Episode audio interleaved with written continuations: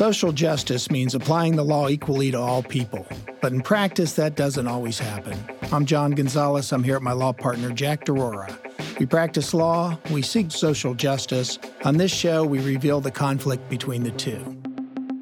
You know, for a while it was just us in the office over a cup of coffee talking about the news of the day. With social justice issues dominating our culture, our focus became how do we as lawyers make a difference? And now it's not just us. Today we have Mark Brown, constitutional law expert and professor at Capital University Law School. He's back with us to talk about the Supreme Court's decision in the abortion case, Dobbs versus Jackson. Welcome back, Mark. Thanks for joining us again. Great to be here, Gonzo. Jack, uh, that decision was 200 plus pages, and um, I don't think I read a decision that long since law school. How about you? I try to avoid that.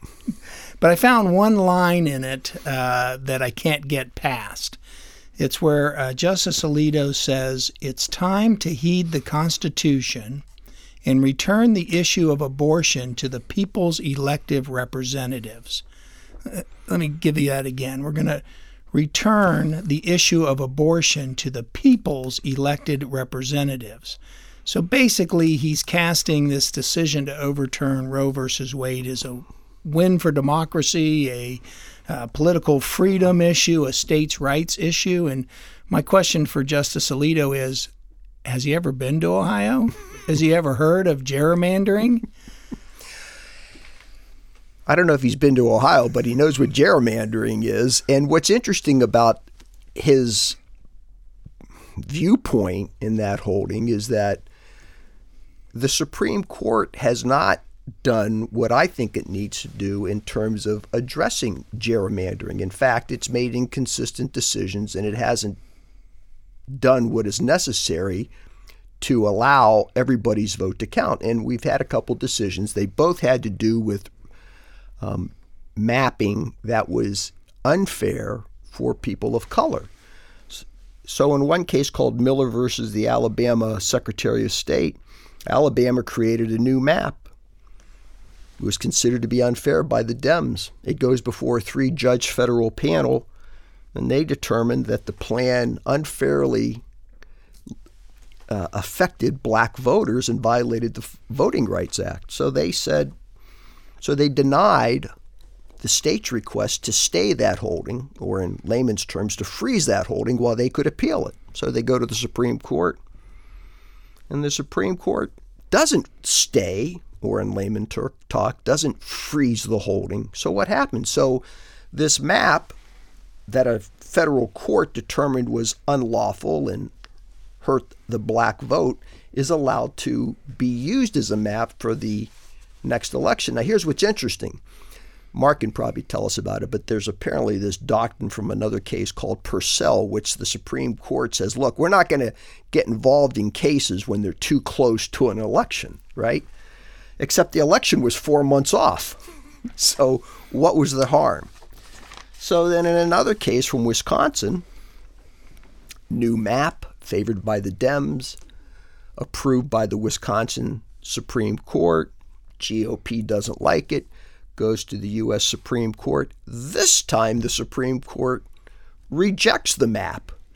But this time, the primaries are only th- like three or four weeks away. So everybody's sitting around saying, what happened to that Purcell decision where you don't get involved too soon before something significant revo- regarding voting is to occur? So for Justice Alito to say we're going to hand it back to the states, I think the issue is, gee, the states aren't handling their own voting laws in such a way that you're going to get a fair vote. Well, think about Ohio for a minute. Our Supreme Court has again rejected the uh, maps that have been drawn. Yet we're going to have an election in November and we're going to be voting for people that are coming to us from unconstitutionally drawn districts, voting districts. So, you know, how can we have effective representation on an issue that is imp- as important as abortion when the Republicans are going to win again? And the only threat to their jobs are people that are more conservative or further to the right. Well, and, and interesting, and Mark can correct me. There's another case pending from North Carolina where the North Carolina, I don't know if it's the GOP, the legislature is saying, hey, the only people that can decide voting rights, it's the legislature itself. Nobody else, including a court, a state court, can get involved. I, I don't, I'm not confident that the Supreme Court is going to do us any favors with that decision. What do you think, Mark? I mean, uh, is it really throwing the, the uh, issue back to our elective representatives in the states? Um, you mean with the abortion case? Right. That proves way too much, of course, because, I mean, if Alito is saying um, democracy, you know, should take care of these rights, well, you can say that about any constitutional rights. The reason, in part, we have a constitution is to prevent democracy from um, overriding people's rights. You know, the Bill of Rights. That's what, to some extent, it's all about. Um, same thing goes with, I mean, the gerrymandering problem, the redistricting problem is really troubling right now, and the Supreme Court has been, um, let's say, less than candid about its application of certain doctrines, like the Purcell principle. You know, in theory, the Purcell principle is is all well and good. Uh, generally, you look at it and you say, oh, of course, you shouldn't make last minute changes. Um, we should have the rules in place um, in time for the election. And that's what Purcell, you know, says. But then the Supreme Court's application of that, um, Jack, as you point out, has been um, less than, than stellar. Sometimes it does, and sometimes it doesn't. And it seems the Supreme Court is uh, bending over backwards to favor the Republican Party. And that's what we fear in the North Carolina case that you also mentioned, Jack. Um, this independent state legislature theory, uh, where the Republicans are arguing that the you know the state supreme courts can't do anything with um, at least congressional redistricting because it's up to the state legislatures. And that's the dangerous case, and the U.S. Supreme Court could very well buy that. And if they did, uh, that would be quite a change. They would have to overrule a couple of precedents um, to do that, but of course, the court right now is um, eager to overrule precedent, as we see with the uh, the Mississippi abortion case, the Dobbs case, and as we also see with um, and um, freedom of religion cases um, that the court is handing down left and right, overruling precedent left and right, and we also see it with the um, uh, the Second Amendment cases, which over the last you know 10, 15 years have changed um, American law on gun ownership completely. I read an interesting article that um, made the point that um, maybe it's not so much uh, the issue of the court, but the problem is our Constitution. And we think about it, uh, it was written in what, 1787 by 55 white male landowners. It's only a few pages long, and you look at the text, it doesn't give a lot of guidance. So in our system, it gives nine people, and they don't have to be lawyers, they all are. that gives these nine people the ultimate interpretation over what are the rights. And uh, Mark, you wrote in your recent article that constitutional rights on both sides of the aisle are creatures of the court. Can you explain that? Well, the Constitution, as you pointed out, is is pretty open ended. Most of the terms used, like liberty and um, and even religion and the right to bear arms, those uh, those terms and phrases are open to interpretation. They don't necessarily um, they're not self evident. And that's the way it's been for 200 years. And the court has interpreted and has breathed life into various provisions, has sometimes changed its mind, but quite often respects previous decisions. So what we wind up with is pretty much with fundamental rights in the United States. Um, court created fundamental rights. That's the reality. Uh, for most of our cherished constitutional rights, um, abortion was no different. I don't uh, expect the Supreme Court to bow to popular opinion. I mean, it, its job in our system is to interpret the, the Constitution. I think we can expect uh, some uh, that the court's not hypocritical, not inconsistent with. And when I say the court, I mean the same justices that write one decision vote seemingly in a different manner on another decision. Um, but um, what I found interesting was usually when a Supreme Court decision comes out, the only criticism that it gets before it's written are from the dissenting justices. And we know they read mm-hmm. each other's stuff, right? Because the majority opinion will mention the dissent, and of course the dissent will mention the. But with the leaked draft of Dobbs, Alito had his opinion vetted by scholars and lay people across the globe. and what Mark I found incredible, and, and maybe it's it's arrogance, he didn't change anything, and there was a lot of valid criticism. He did not change anything. Uh, the only difference in the final draft as opposed to the leaked draft was really his response to the dissent, which he had to add to his original draft. But other than that, you're correct. He did not change a word, even though some of us thought he would soften it up a little bit. He did not. You know, he stayed with the egregiously, um, Roe was egregiously wrong um, argument. And his historical discussion, which was severely criticized by lots of very competent historians, he didn't change that at all. He stuck with his his history. In my opinion, it was. I, I think his historical discussion was correctly criticized. But well, and, and really, the way that he analyzed this right was based upon the historical context. Is that correct? He, I mean, that's what he said. Yes, that's that's it's kind of a new way to look at constitutional rights. Would that be fair?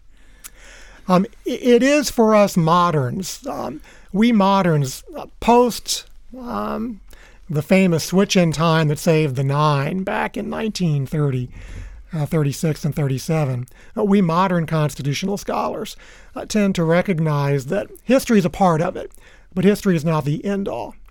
Instead, there's a lot more that goes into it, into the, con- the constitutional discussion, into the constitutional conclusions.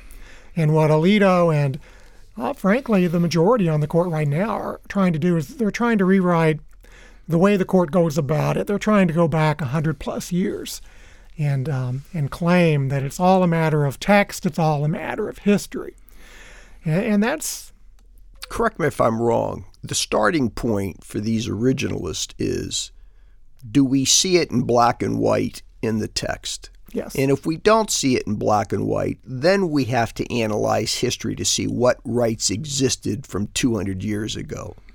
I think you're right. Okay. Um, so, really, okay, I want to make sure I got that premise right. What I find f- at fault is, and I had a, heard a really good discussion about this, the Supreme Court isn't really prepared to do a precise and, uh, and accurate historical inquiry. It's not geared for that. And then as I was doing some reading in pre- preparation for today, I thought – or I saw cases where, or writings about abortion laws in the past. So Alito says, you know, we've always had abortion laws. There's never been a right. But if I'm not mistaken, some number of those abortion laws only precluded abortion after the quickening. Gonzo, you know what the quickening is? Maybe. I, I, ju- I just learned the word yesterday. It's when the child in the womb kicks.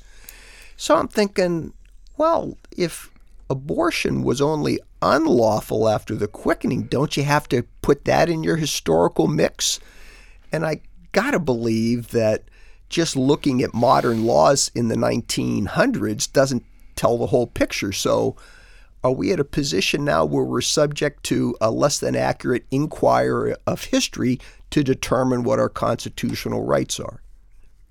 Well, you're right. The Supreme Court justices are not historians. Um, they tend to rely quite heavily on these amici brief, um, friend of the court briefs for their, their history. And of course, those who write the, the amicus briefs, there are different ways to pronounce that. They've got their own axes to grind. So the court is not getting through the briefs a, a neutral picture of what of what history said.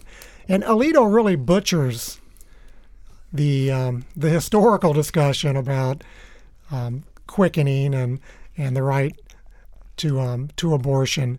He he tries his his darndest to um, to soften it and say, well, even those states that recognized a right to abortion up to quickening, they had exceptions for that too. And he tries to paint it as if they were really banning abortion from conception when they weren't. And he does. I, I think I'm not an historian either, but I think he he does a pretty poor job of um, of rewriting the history. He also said something else that bothered me. He goes into this analysis okay, we don't see it in the text. I don't see any history to back up lawful abortion. And oh, by the way, abortion differs from other rights. I, I can't remember if he compares it to interracial marriage or he's comparing it to contraception.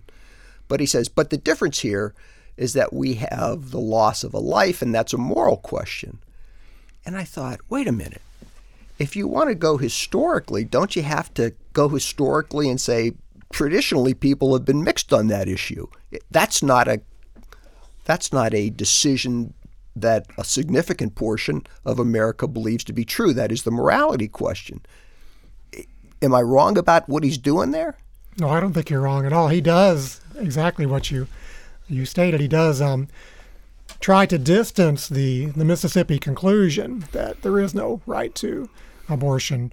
He tries to distance distance that from same-sex marriage and contraception even. And he says look those are different because there wasn't a life at stake. Um, but the supreme court um, has never ever said that a fetus is a life. That's just not um, constitutionally speaking something that's really ever been on the table it is now i think but i mean you go back for example to the um, we were talking earlier about gerrymandering and redistricting how, how do you count and it's been clear since the founding that only live born human beings are counted. Uh, fetus has never been counted as a person in the census. So they're never added into um, the number of people in the districts. That's just something that's never happened. You know, it may be going forward. We're going to have to do that. We're going to have to start counting, you know, the fetus too as as a person in the census. Uh, that, that's just an example of how far I think Alito's opinion strays from um, conventional constitutional understandings. I think that the um, elections that are coming up in the next few months and in the next few years are going to be a referendum on this issue. And you know, one of the things that bothers me are the current uh, representatives who haven't been through an election cycle that feel the need to piggyback on this case.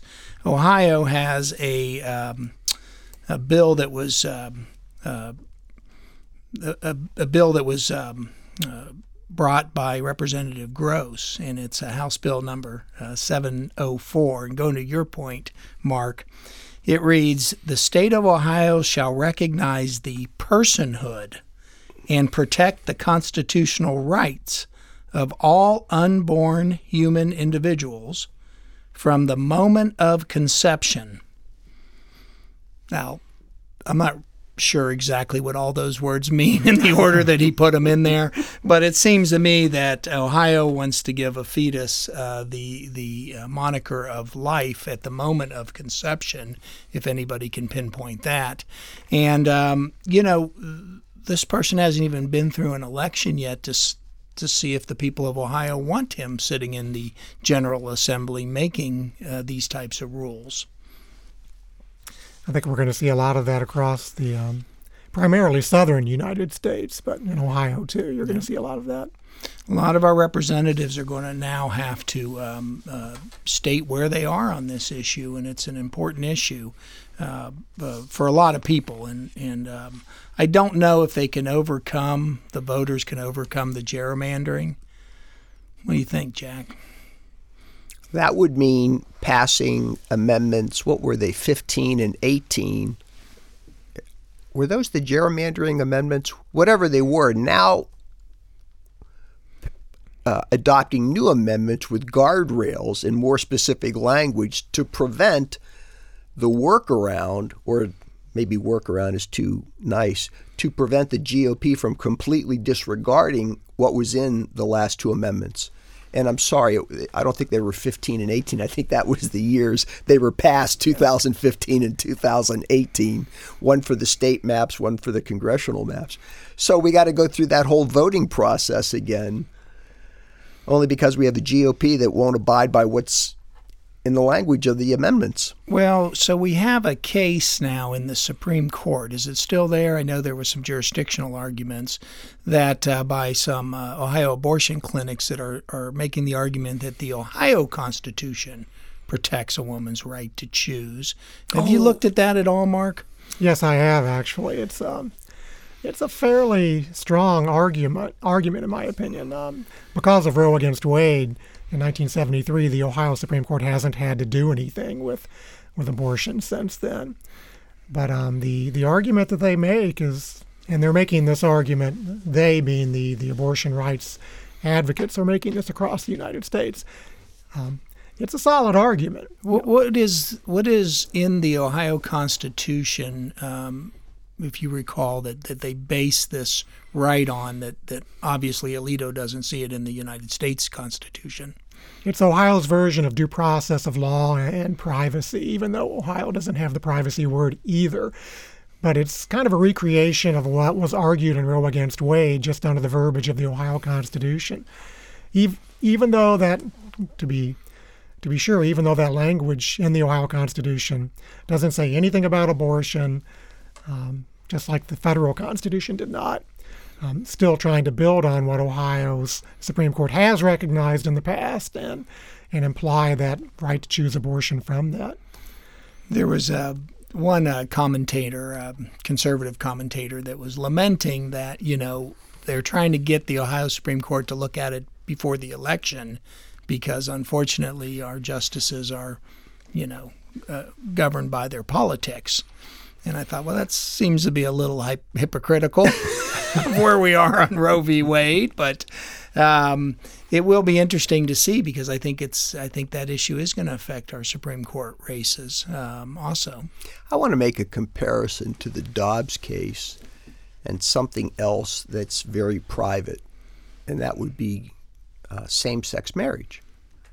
So in Dobbs, we have the court saying we don't see it anywhere in the Constitution, and we don't we we can't inf- infer a right under the Constitution. So all we're left to do is to look at history, right? I mean, that's the analysis. Am I right, Mark? Uh, that's what Alito tries to say. That's what he tries to convey. Right now, even though I don't necessarily agree that he's doing that. So okay, so now let's look at, and I'm going to mispronounce it, Oberfeld the gay marriage case. Obergefell. Obergefell. I never get it right. What was the Supreme Court's logic there? Because that's not in the Constitution. You can't find, if anything, you'll find gay bashing over the last 200 years. How do you justify that one? Although, get, don't get me wrong, I'm glad it happened, right? I'm glad it happened, but logically, I, I'm, I, I don't see how you how the court handled those two cases differently. Well, no, I agree with you. If you look at the Constitution, there's nothing in the federal Constitution um, that speaks to marriage. Um, the word is not in the Constitution. If you're looking for a fundamental right to marriage, um, opposite sex between a man and a woman, uh, you're going to have to find that in primarily the Due Process Clause, the, the liberty language in the Due Process Clause. The, the, Supreme Court has also used of the Fourteenth Amendment. Of the Fourteenth Amendment. Okay. It's also used equal protection in the Fourteenth Amendment too, even though the Equal Protection Clause doesn't say anything about marriage either. So the Supreme Court's had to inject the word marriage into the Constitution, e- even to protect opposite sex marriage. So it's, it's under. Let me get that straight. It's under the liberty provision in the in the Fourteenth Amendment. Yes.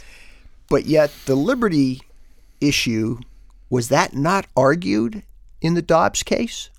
Well, Dobbs was all about liberty. That's where, if you go back to Roe against Wade and go back before that to the Griswold case, the contraception case, uh, that's where we lodge uh, the right to contraception. That's where we lodge the, the right to choose an abortion. That's where we lodge the right to have kids, the opposite side of abortion. It's all in the Liberty Clause of the 14th Amendment. So Alito says, okay, those are different because here we have the loss of a human life. That's what makes it different. That's what he tries to say, yes. Okay, so he's really injecting his own morals at that point. Oh, no doubt. That's why I say Alito tries to make it look as if he's relying on text and history, but he's not. I mean, it, I mean, there's just no there's no way around it. If you're a Supreme Court justice, there's not enough text in the Constitution to support most of the fundamental rights that we cherish. So you're always going to be injecting your own uh, morals, your own policies, your own preferences. That's the reality. And the uh, to the extent Alito and the other conservative justices um, say they're not, um, they're not credible. All right, I'm, let me ask one more question, then I'll turn it back over to Gonzo. And forgive me for hogging the questions here, Gonzo. So let's pretend tomorrow you're on the Supreme Court and you have to decide Dobbs. And you wanted, and you think abortion should be held to be a constitutional right. How would you, how would you justify your opinion?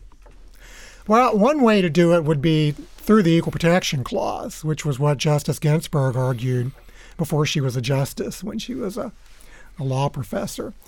Um, she argued, and a lot of people have argued, that prohibiting abortion is basically um, discrimination against women. How so? Um, because biologically, only women get pregnant. So, by regulating only something that um, afflicts, if you will, women, you're, you're discriminating based on gender. That's the argument. And that's um, a pretty credible argument. Now, the problem with that argument is there's this crazy Supreme Court case. I don't know if it's crazy or not, but it's been around forever. It's called Geduldig against Aiello. And it came out about the same time as Roe against Wade. Uh, but the Supreme Court said that pregnancy discrimination by government was not a violation of equal protection. Um, it's an old case. It came out before gender was treated as a fully quasi suspect class, so some people have questioned whether Geduldig against Aiello should still be good law. And, and Alito even cites that case in the Dobbs decision. He cites Geduldig as um, supporting his conclusion, and it does. Uh, but if you could go back and overturn Geduldig, which wouldn't be that hard to do because it's a fairly fragile decision in my estimation anyway. Uh, then you could build on that and say, well, you know, prohibitions on abortion are the equivalent of pregnancy discrimination because they're pregnancy discrimination that violates uh, the Equal Protection Clause because it's gender discrimination. And that's another way you can get at it. Takes a little bit of work. What I also found interesting uh, with uh, Justice Alito justifying his opinion is he invoked Brown versus the Board of Education, mm-hmm. which is a fairly well known decision about separate but equal. And the commentary on that, again, just criticizes his analysis.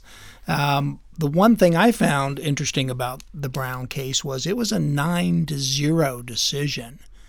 And, um, and it was basically based upon this idea that um, separate but equal had no place in public education because public education was becoming such an important part of America.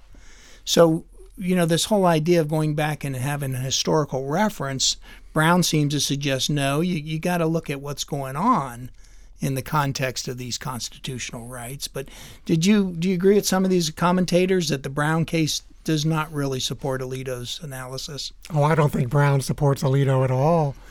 And not only was Brown a nine to zero uh, decision, it was unanimous, but also Brown was not dropped out of the out of the sky, out of the blue, onto the American um, public. Instead, Brown Brown was a culmination of a series of decisions um, dealing with education.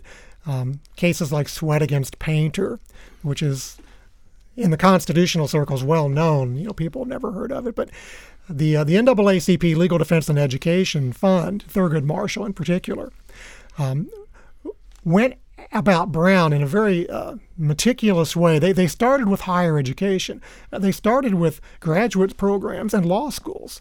Uh, going back to the, the 30s even, and then they took a hiatus during the Second World War, but then they came back to them in the in the 40s, in the late 40s. And they challenged these um, exclusive, exclusively white programs in Southern law schools and Southern graduate programs. These Southern schools used to have what uh, we call the bus ticket programs, where if you if you were white, you could go to let's say the University of Florida Law School, but if you were black, we'd give you a we'd give you a bus ticket to Boston, and you'd have to find a program up there. long story short, in any event, the NAACP Legal Defense and Education Fund challenged these programs one by one and had them struck down, notwithstanding Plessy against Ferguson. And that chipped away at separate mm. but equal.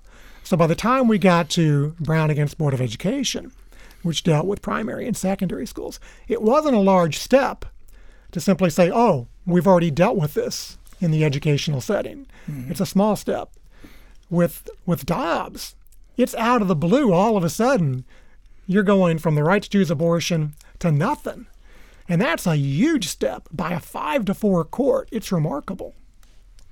Are you going to be uh, teaching that decision in uh, in your upcoming courses?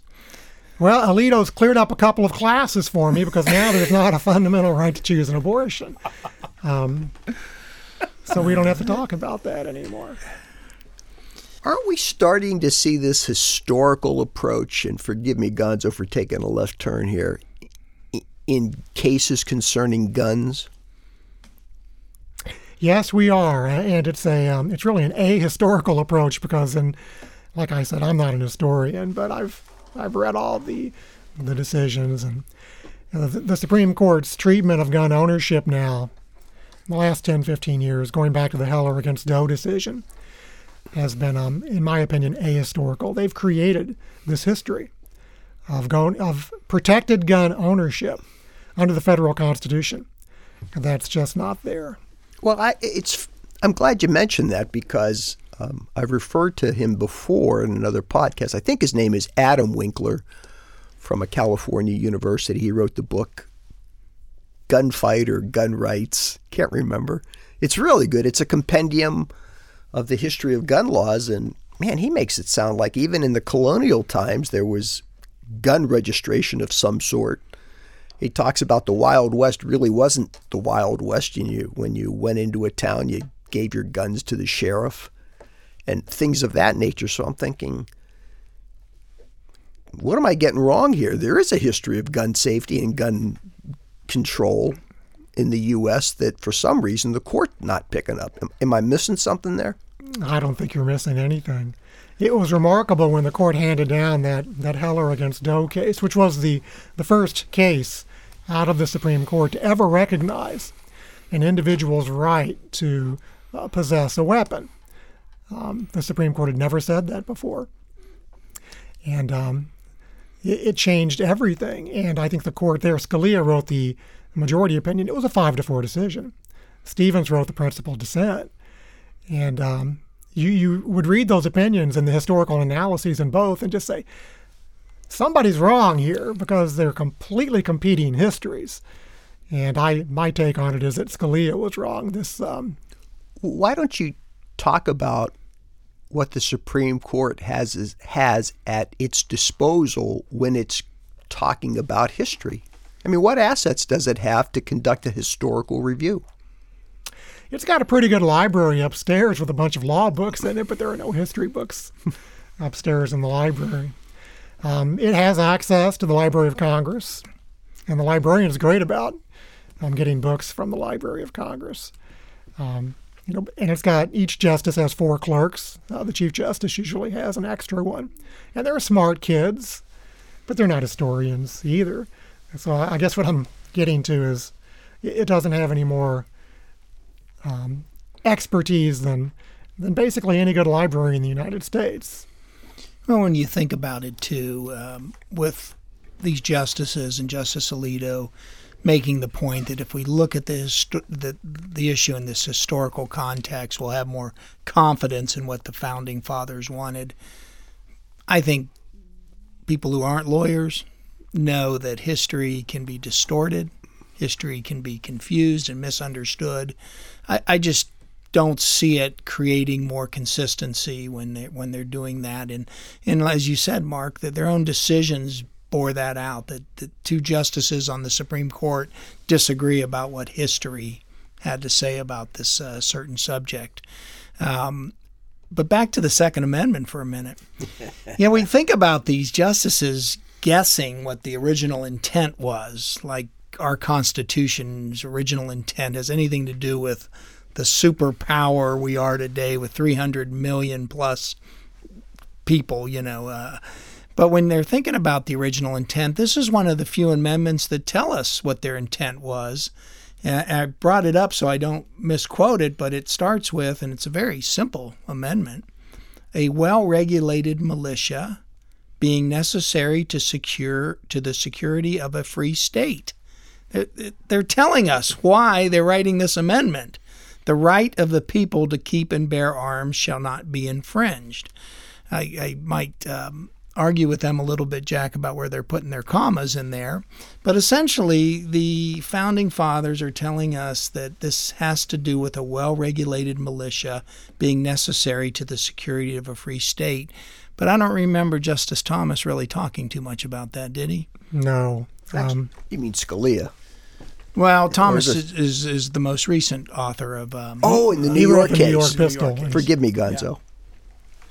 Yeah. yeah. and neither does Scalia. Well, Scalia talks quite a bit about that actually in his Heller opinion, which was the first opinion, and he dismisses it as um, a prefatory language that really was meaningless. Um, so I, like I said, I I had the I worked in Washington at the Supreme Court back in the 1993 term, and I I attended a speech that Scalia gave to a bunch of foreign journalists at the Supreme Court. It was a, um, an off the record speech. And the American press was not there. But he was asked quite a bit. This is before, of course, he handed down the Heller decision. He was asked uh, by several of the foreign journalists about, you know, the right to bear arms and gun ownership in the United States. And he, and he specifically said, he said, well, even if there is a right to bear arms in the Second Amendment, that would only bind the federal government. It would never, ever limit what the states can do.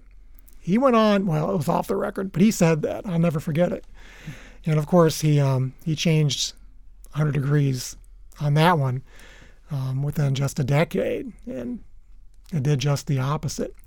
But the to get to your point, Gonzo, the original understanding behind the Second Amendment was as you stated. It was to protect the state's militias. It was a federalism measure to keep the federal government out of the state militias. And it had nothing to do, in my professional opinion, with an individual's right to possess handguns or long guns or, or any kinds of, of weapons. There are uh, too many voters today that believe that the Second Amendment gives them an individual right to bear arms, which and Jack knows my opinion on on the politics and why we're in the shape we're in in a lot of different ways. But with all of those voters out there, it's no surprise to me why politicians take that position and ultimately get judges on the bench that take that position. And that's why we have the problems we have today because if you read that text, there is no way you can come to that conclusion. There's an individual right um, to bear arms. But um, as trial lawyers and appellate lawyers, we're often faced with decisions we don't like, that we certainly criticize and pick apart. But in our system, we have to live with it. And it's just disappointing to me that the justices at the very top of our system can't be more consistent I don't know, more academic, um, more neutral in their in their arguments, even if I disagree with those. You know, the one thing uh, that strikes me about the gun laws and the gun issue, if you want to take this fundamentalist, originalist, textualist, I have a hard time saying that last word, approach, I'm wondering why nobody says, wait a minute, do you really think those fellas in 1787 created an amendment and would approve an amendment that results in over 40,000 gun deaths a year? I mean, just on a reasonable basis, that's an absurd proposition. But the Supreme Court doesn't seem to care about the ramifications of its decision. And what am I what am I missing, Mark, by making that kind of a simplistic argument about the Second Amendment? I don't think you're missing anything. I think you've raised some interesting um, points. For example, let's go back to 1787. What did the framers think about their original intent? Did they intend their intent to have any significance at all um, in terms of future laws and future interpretations of the mm. Constitution? And the answer to that is pretty clearly no, they did not want their intent to be considered. They met in secret. They did not keep an official record. Madison's notes, which provide the best evidence of what was said, were not published until after his death. Madison refused to publish them because he was sworn to secrecy. Um, so the original intent was that their original intent not be known beyond the the text of the Constitution of the United States. And so for us now to, you know, genuflect to original intent is, I think, a complete about face. I saw a, um, I read an article, excuse me, where uh, the commentator said that Thomas Jefferson believed that a new constitution should be written by each new generation. So, you know, if that's true, then that tells me, right, Mark, they, they understood that they don't know everything, and they certainly don't know everything that's coming up. Um, and to uh, start to interpret this document to make it inflexible dysfunctional seems to be a disservice to uh, the founding fathers, in my opinion. I like it. Yeah, it really should be a breathing, living document as opposed to let's figure out what was being thought of 230 or 40 years ago. Hey, I, even though I got us on this gun track, I want to go back to Dobbs. The knee jerk reaction was okay, gay marriage is now a question, contraception's now a question, other matters of intimacy are a question. Now, the Supreme Court said, oh, we're only talking about abortion here, none of these other rights. If you had to make a bet, Mark, would you bet that those other rights are now at risk or they're going to stay where they are? Oh, I would think same sex marriage um, is at risk. I, I, I hate to say that, um, and I fear that, but I think that is certainly the case. Uh, contraception, maybe not as much at risk, but I think is on the table too. Um, I doubt interracial marriage will be on the table. Um, I just don't. I don't think the court's willing to go to go that far. But who knows? But I think yes, with same-sex marriage and even with con- some forms of contraception, I think that that they are at risk. I mean, you're talking about five justices who have no um, no problem just overruling well-established precedent. They they could easily do that. It seems to me that um, the recent decisions, this this term of the Supreme Court, has damaged the institution. And did I see something today where some representative somewhere uh, introduced a bill to put term limits on the court? Oh yeah, there's and, been some talk about that. Sure. Yeah. What do you think about that type of a fix to? And the fix I'm thinking about is not necessarily overturning these decisions that I disagree with, but to get more consistency out of the court so that this president or this Congress can't change precedent at will, that it has to be something that, you know, is harder to change on the court through a term limit type of bill. I'm all, I'm all in favor of term limits. The problem is the, the Constitution in Article 3 says that the justices serve during good behavior, which we've interpreted for 200 years now to mean life. So, through term limits, you're not going to be able to fi- force any justices off the court. But the, I mean, there's some pretty smart people looking into this, and so the term limits that they're developing would um, would basically add justices if a justice did not step down, so they'd kind of be effectively term limited that way, or um, kind of reconstitute the court so that maybe you've got two or three different collections of justices acting as Supreme Court justices. Hmm. So I'm all in favor of of doing something with the court because I think the court has just assumed too much power. You know, it may be something as simple as one thing we forget is that the current court pretty much gets to pick all of its cases, the certiorari process, it has discretion. Now, that's fairly recent. That goes back to like 1987 until 1980, roughly 86, 87. The Rehnquist Court is the one that lobbied for this. The justices did not get to pick their cases. They had mandatory appellate jurisdiction. So there were some cases that had to go up. Um, they had dis- discretion too, but it wasn't as complete as it is now. And something as simple as taking back that power, not letting the justices just select their cases, um, could, I think, achieve some good. It's too much power to say to the Supreme Court, you get to pick the cases you want to hear, um, because they know how they're going to decide them. And oh. that just oh. allows them to um, be very policy driven, as they obviously are. I'm all in favor of keeping people in public office for a set period of time. The longer people are in that office, the staler they get. And I don't even know if that's a word. Staler? More stale. How's that, Gonzo? Yeah, I'll text you about it later. Would you? Mark, uh, it is um, always a pleasure to have you um, uh, on our podcast, and um, uh, we learn so much when you're here. Um, thank you for your insight. Thank you for your understanding of this area. Yeah, I enjoyed the conversation as well. Thanks so much for being here. My pleasure. Our thanks to WOSU and our sound engineer, Eric French. If you like what you've heard today, tell a friend. We want this show to be more than just us, we want it to be all of us. We'll be back in a few weeks with another important social justice issue. Until then, so long.